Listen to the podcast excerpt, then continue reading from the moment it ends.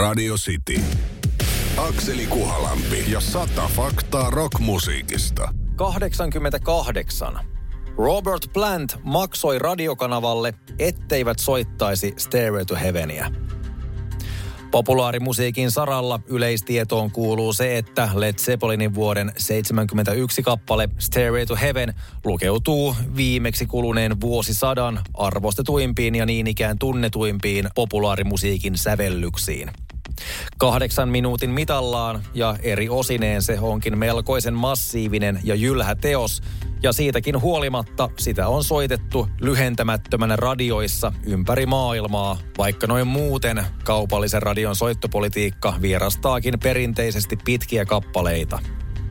Ymmärrettävällä tavalla Led Zeppelin laulaja Robert Plant on kuullut kappaleen myös, sanotaan, että tarpeeksi monta kertaa.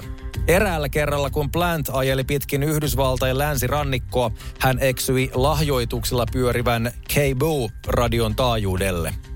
Juontaja sanoi vapaasti suomentaen, tarvitsemme lahjoituksianne. Lupaamme olla soittamatta Stairway to Heavenia koskaan, jos lahjoitat 10 000 dollaria. Oli tämä tarkoitettu vitsiksi tai ei, Robert Plant pysäytti autonsa ja teki kymppitonnin lahjoituksen. Robert Plant on vahvistanut tarinan haastattelussa ja todennut, ettei kyse ole siitä, ettei pitäisi laulamastaan rock-klassikosta. Hän vain on kuullut sen jo monta kertaa. Radio City. Akseli Kuhalampi ja sata faktaa rockmusiikista. 89. Green Dayn paluu jätti suosioon. Amerikkalainen punkrokyhtye Green Day oli julkaissut kolmannen ja samalla läpimurtoalbuminsa Dukein jo vuonna 1994. Tätä seurasivat vähemmän menestyneet albumit Insomniac, Nimrod ja Warning. 2000-luvulle tultaessa näyttikin siltä, että Green Dayn kultaajat ovat ohi, eikä heikompien levyjen suosta enää nousta. Tunnelmia kiristi sekin, että seitsemännen levyn masternauhat vain katosivat – jo melkein päivänvalon nähnyt Cigarettes and Valentines-niminen levy jäi täten ikuisesti kadoksiin, sillä Green Dayllä ei ollut intoa äänittää sitä uudelleen, vaikka rahaa olisi kyllä ollut. Albumi ei toisin sanoen ollut yhtyeenkään mielestä mikään korvaamattoman hieno teos. Biisien teko oli vaikeaa ja bändin jätkien rivit rakoilivat 2000-luvun alussa. Tällöin päädyttiin kuitenkin ratkaisuun, joka kenties pelasti bändin – Armstrong, Turnt ja Cool astelivat studioon krautrockia ja syntikkapoppia soittavaksi eurooppalaiseksi Network-nimiseksi yhtyeeksi naamioituneina. Mark Spitzin kirjassa Green Day, kolmen soinnun supertähdet, täsmennetään leikkimielisesti useaan kertaan, kuinka Network ei missään nimessä ole Green Day ja Green Day ei missään nimessä ole Network – Pitihän tämä toisaalta paikkansa, sillä ei Networkilla mitään tekemistä Green Dayn kanssa ollutkaan. Jätkät käyttivät jopa eri nimiä Networkina musiikkia tehdessään. Network oli siis kuin terapiaprojekti, jonka kanssa ei ollut mitään paineita tehdä hyviä biisejä, kunhan teki vain. Network myös esiintyi klubeilla ja oli omissa piireissään todella suosittu. Mutta mikä tärkeintä, Green Day, joka muuten ei ole network, oli huomannut, miten hauskaa soittaminen pystyikään olla. Löytyi se kadonnut kipinä ja biisien kirjoittaminen myös Green Daylle alkoi sujua vapautuneemmin. Kului kuukausia ja kadonneen Cigarettes and Valentinesin sijasta bändin seitsemäs levy tuli olemaan supermenestynyt ja yksi 2000-luvun tärkeimmistä rocklevyistä American Idiot. Radio City. Akseli Kuhalampi ja sata faktaa rockmusiikista.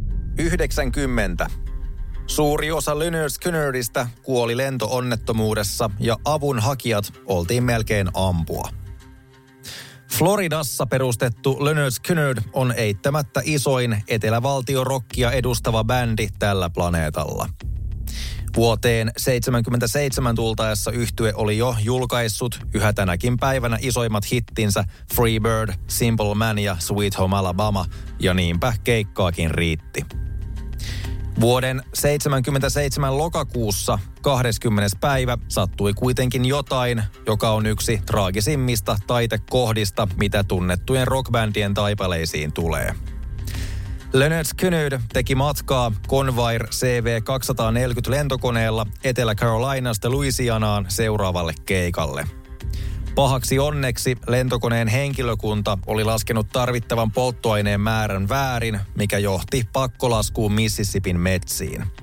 26 koneessa olleesta kuusi menehtyi onnettomuudessa – Näihin lukeutuivat molemmat lentäjät sekä yhtyeen laulaja Ronnie Van Zandt, kitaristi Steve Gaines ja tämän sisko, taustalaulaja Cassie Gaines ja kiertueen manageri Dean Kilpatrick.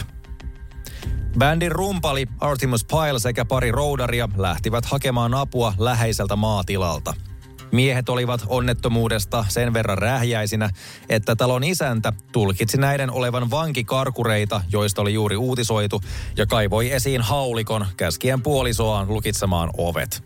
Lentoonnettomuuden selviytyjen lähestyessä tilan omistaja ampui varoituksena ilmaan, mutta hänelle saatiin kuitenkin pikaisesti selvitettyä, mistä oli kyse, eikä haulikkoa sen enempää tarvittu.